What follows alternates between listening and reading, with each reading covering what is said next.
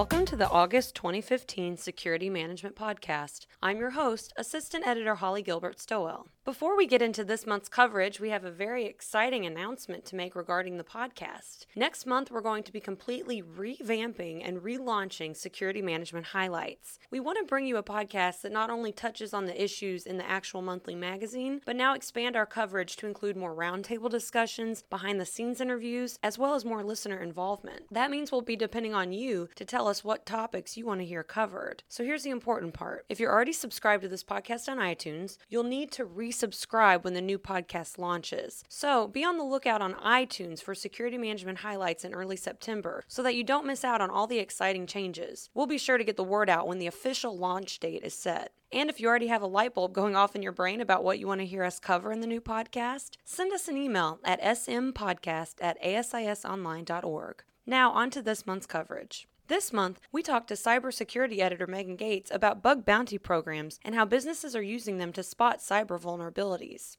News and Trends editor Mark Tarallo stops by to talk about the issue of suicide among security guards and what factors are contributing to this disturbing trend. Finally, David Buckley, the author of this month's cover story, joins us to talk about investigative techniques and the power of positive persuasion when conducting a workplace investigation. But first, national parks and monuments are symbols of the United States history and prestige, but experts say park security services are ill equipped to combat the threats that face them. Homeland Security editor Lily Chapa explains. Hi, Lily. Welcome to the podcast. Hey, Holly. This month, you wrote about the U.S. National Park Service. What does this agency do and what makes it so significant? The National Park Service, or NPS, is a federal government agency under the Department of the Interior. They oversee the screening and patrolling of the nation's national parks, monuments, and icons. This covers everything from federal wilderness areas to the national monuments in Washington, D.C., to the Golden Gate Bridge. The rangers keep these areas secure, lead investigations, manage crowds, and respond to disasters. And despite these great responsibilities that the NPS has in protecting the national parks, you write that they lack the resources to protect America's symbolic sites and icons. Can you explain? Basically, the National Park Service does not receive the funding it needs to prepare for a potential terrorist attack. Some experts say that the National Park Service is the poor stepchild of the United States. The Department of Homeland Security has named many iconic NPS sites as targets for terrorism, and the NPS has to take officers and supplies from more rural parks to bolster security at the high risk ones.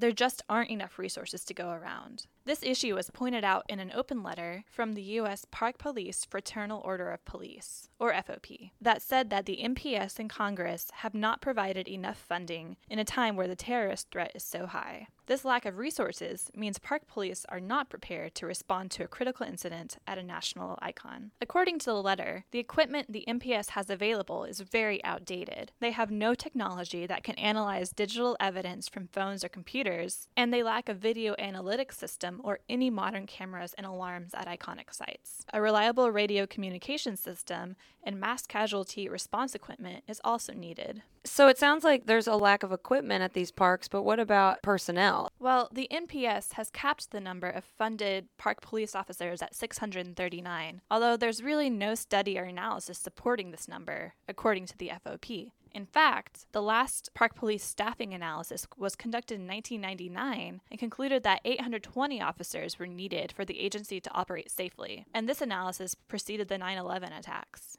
Overall, the NPS has more than 20,000 employees, but it relies on volunteers for day to day support. This means that well meaning volunteers could possibly pose security risks as well. So, what's the future outlook? Is there any indication that their budget might increase? Unfortunately, it looks like the NPS budget is unlikely to be increased anytime soon. In fact, there has been a 12% reduction in total budget for the NPS over the last five years, which leaves iconic sites guarded by the park police and other NPS operations susceptible to security breaches. Thank you so much for joining us. Thanks for having me, Holly. From Target to Sony, cybersecurity breaches seem to be in the headlines nearly every week, but evidence shows hackers usually make their way in through a flaw in the corporate network. Cybersecurity editor Megan Gates stops by to tell us about an innovative way companies are ramping up their defenses. Hi, Megan. Thanks for joining us. Hi, Holly. Thanks for having me. So, Megan, tell us what is a bug bounty program exactly, and what kind of companies are implementing such programs? Well, a bug bounty program, also known as a vulnerability rewards program, generally created by companies, and they ask security researchers basically anywhere in the world to hack their network, document their process, submit that process to the company if they find something that can be exploitable for a potential reward, a bounty. And incentives from companies, they range from free t shirts to Hall of Fame listings to even large financial rewards. Some companies have infrastructure to support operating their own bug bounty programs independently, but other companies can hire another company like BugCrowd or GitHub to create and manage their bug bounty program for them. So internal staff can devote their time to fixing and patching vulnerabilities as opposed to finding them and working with researchers who are reporting them. And these programs can be private, so only vetted researchers are able to report bugs and know that bounties are available, or they can be public, meaning the program is open to anyone and is not kept a secret.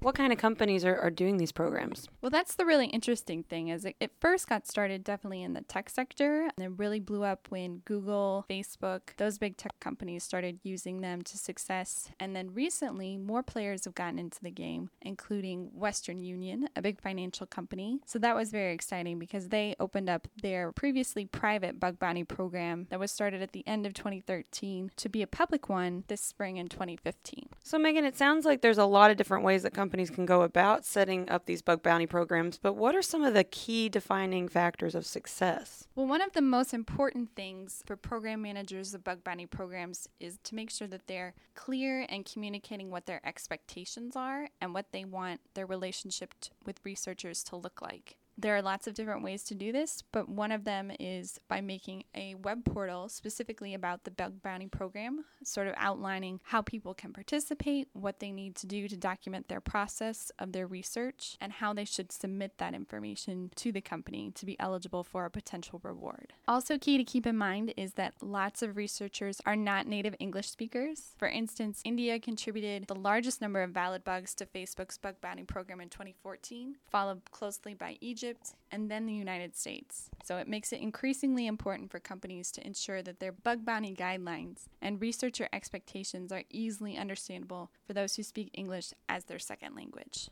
You wrote about a study that measured how some of these programs have actually worked and give real evidence. Tell us about that. Yeah, the main one that I had heard about and then was able to find was by three Berkeley researchers. It was published in 2013 called An Empirical Study of Vulnerability Rewards Programs. It looked at Google Chrome and Mozilla Firefox's programs and was basically trying to find out if bug bounty programs are cost effective mechanisms for finding security vulnerabilities. And it found that they were. According to their research, the cost of both Google Chrome and Mozilla Firefox's programs were comparable to the cost of employing just one member of the browser's security team, assuming they paid them a $100,000 salary with a 50% overhead. The researchers also found that the benefit of a bug bounty program far outweighs that of a single security researcher because these programs find many more vulnerabilities than any one researcher is likely to be able to find on their own. The report also found that increasing the number of researchers looking for vulnerabilities also increases the diversity of bugs that are discovered. So, you mentioned in terms of rewards for these researchers who find vulnerabilities, they might just get a t shirt or their name recognized, but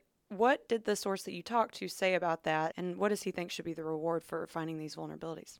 Well, I spoke with David Levin, who's the Director of Information Security at Western Union and sort of spearheaded their bug bounty program effort. And he said that he thought it was ridiculous to offer anything other than a monetary option for rewards. He sort of explained it it's like a free car versus a free donut. What's going to entice you more? And there is research that shows that large monetary rewards encourage researchers to report bugs to the company directly as opposed to exploiting them or attempting to tell them to someone else, possibly on the dark web. All right. Well, thank you so much for stopping by today and telling us about these programs. Thanks for having me, Holly. Research shows that security guards suffer from a disproportionate rate of suicide when compared to other professions. News and Trends editor Mark Tarallo tells us more. Hi, Mark. Welcome to the podcast. Hi, Holly. The article you wrote sheds a disturbing light on what looks to be a pervasive issue in the security profession. Tell us about your findings. Yes, it is disturbing. There was a big study by the National Institute for Occupational Safety and Health. It looked at close to 2,000 suicides, which occurred in the U.S. workplace between 2003 and 2010. And the researchers found that the suicide rates were highest for for those in the protective service occupations. Those occupations include security guards, also things like police and other protective services. But those rates were the highest. The rate was 5.3 per 1 million. And the next highest rate, just for comparative purposes, was in the farming, fishing, and forestry profession at 5.1. One other finding, which was kind of interesting, was that when you rank it by age groups, workers age 65 to 74 had the highest suicide rate compared to all the other ages. And in addition to the National Institute for Occupational Safety and Health study, you write about an Italian study that also focused exclusively on security guards. What did it find? The Italian study kind of suggested that the problem may be an international one. It was an Italian journal called the Giornale Italiano di Medicina del Lavoro. It was a 10 year study from 1996 to 2006 with the average rate of firearms related suicide among security guards compared to other professions. And they found that, uh, again, it's focused on firearms related suicides, but for uh, security guards, the suicide rate was again the highest 11.7 per 100,000 persons. And that's significantly higher than the firearms related suicide rate of only 0.7 for the general population. The non firearms related suicide rate for the general population was 5.5.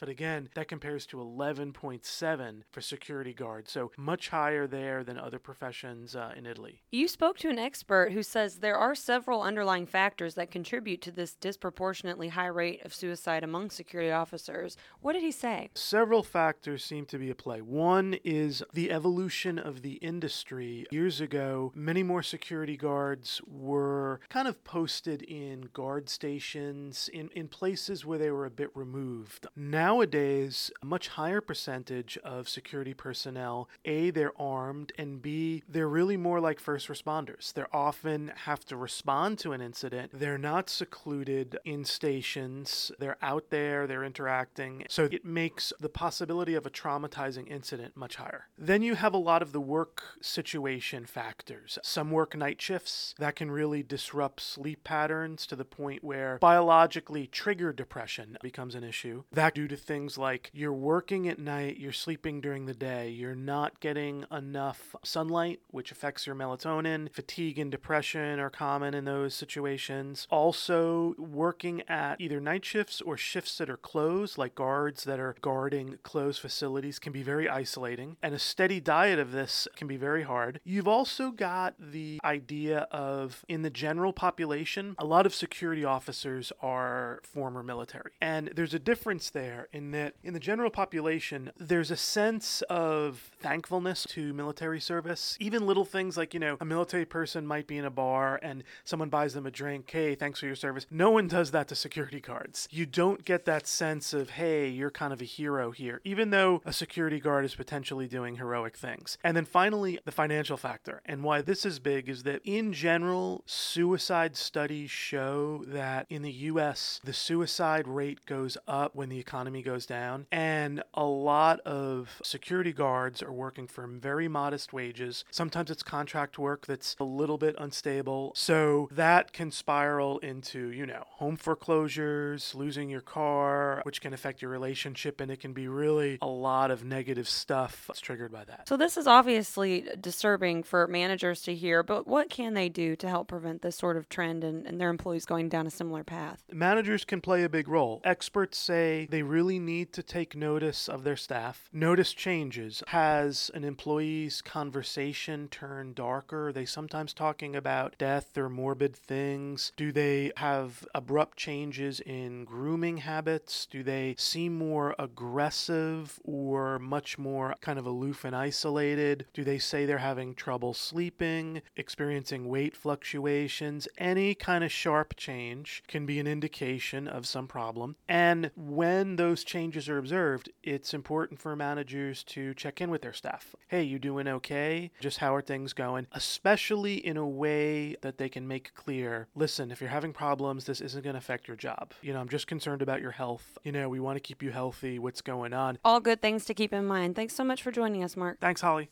Finally, gone are the days of aggressive interrogations where brutish authority figures sweat the truth out of interview subjects. Instead, positive persuasion methods are being used to conduct effective workplace investigations. David Buckley, a senior instructor and board member at John E. Reid and Associates Incorporated, joins us to talk about his cover story on investigations. Hi David, welcome to the podcast. Well, I'm glad to be here. Thanks for asking me to be here. Tell us how investigative techniques have evolved over the years. Well, I think nowadays investigators are approaching interviewing subjects a little bit differently. I think there's much more of an emphasis on trying to approach them in a much more understanding, empathetic way as opposed to laying out a case that has a lot of evidence and assuming that because there is a lot of evidence that shows they might have been involved in some sort of criminal activity or company violation, that because the information is there that shows they did it, that they will then come forward and just acknowledge that. I think what investigators find is that a lot of subjects, even if you have irrefutable proof that they've done something, you might have them on film doing it. They'll look at the film and say, well, that's not me. Or a picture of them in a certain area. Oh, you guys photoshopped that. So the evidence itself doesn't necessarily motivate a person to want to acknowledge being involved in any sort of activities that they might, you know, face consequences for. So what I think investigators have learned is that they have to spend a little bit more time to be understanding and empathetic as to why the person did what they did. Because half of the battle is making the person feel as though there's some benefit in it for them to tell the truth about behavior that they might be facing consequences for, which is not a very easy thing to do, but it is what you need to do in order to have a person acknowledge that they've stolen something or have been using drugs on a job or have been falsifying their expense accounts or involved in any kind of violations at the company. So, what is the significance of using the right tone during the course of an investigation? Well, I think the correct tone during an investigative interview is critical because really the quickest way to shut a person down so that they don't want to talk to you is to become in any way challenging or judgmental to any of the statements they might make. When you think about your own personal life, the people that you like to talk to and the people you don't like to talk to, whether it's siblings, coworkers, friends, there's certain people you don't even like to tell certain things to because you think, well, I know how they'll react. They're so judgmental, they're so critical. You just really don't want to talk to them.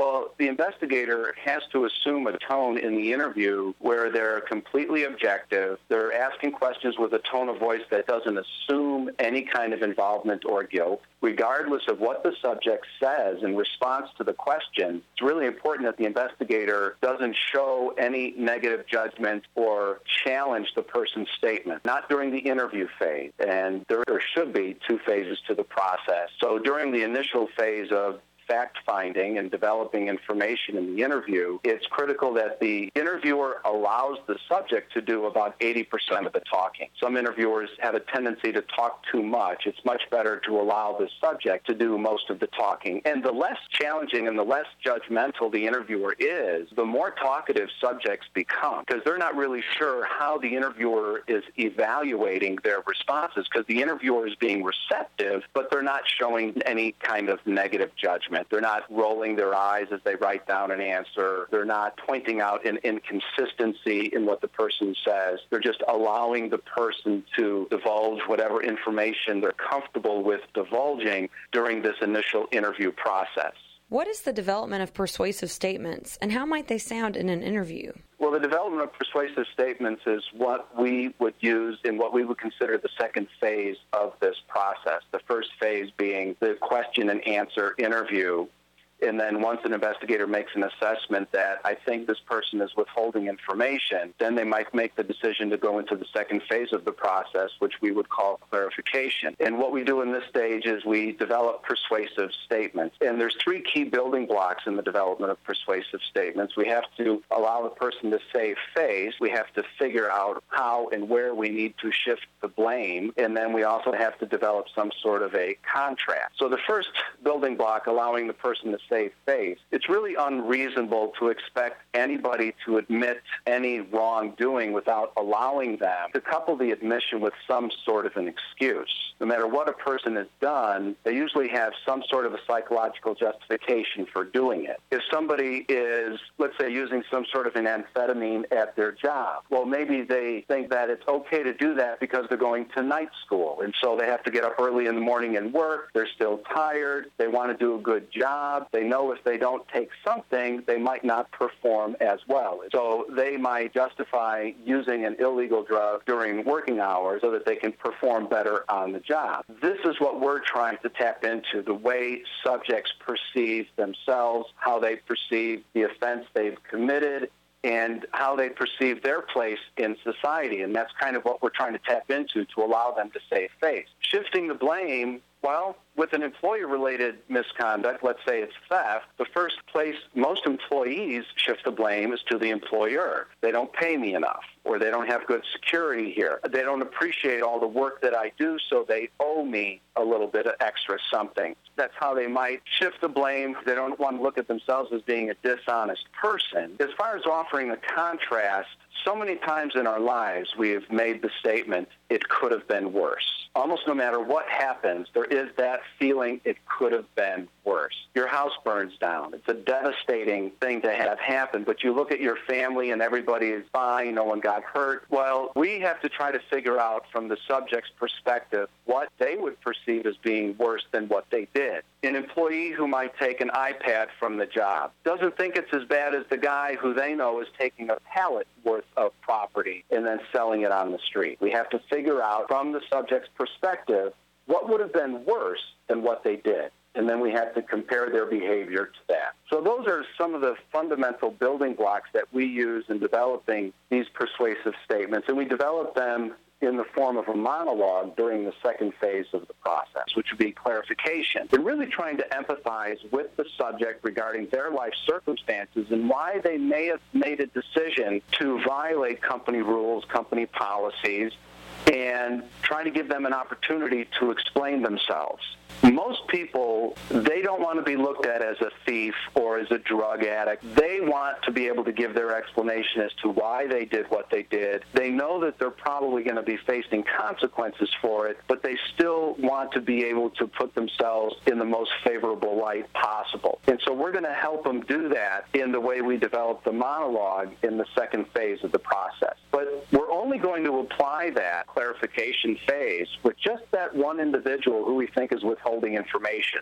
Over the years, we have found the most effective way of getting information from someone is to use a more empathetic and understanding approach. In the private sector, this becomes very critical because you're dealing with other factors that maybe a law enforcement official would not be dealing with, namely human resource departments, other supervisory people, because you're dealing with your own employees. But the most effective way of treating an individual in order to get information from them is to treat them with decency and respect, give them an opportunity to explain themselves, give them an opportunity to save face, and you know walk away with some level of dignity, even though they know that they're going to be facing some level of consequence for the actions that they have committed.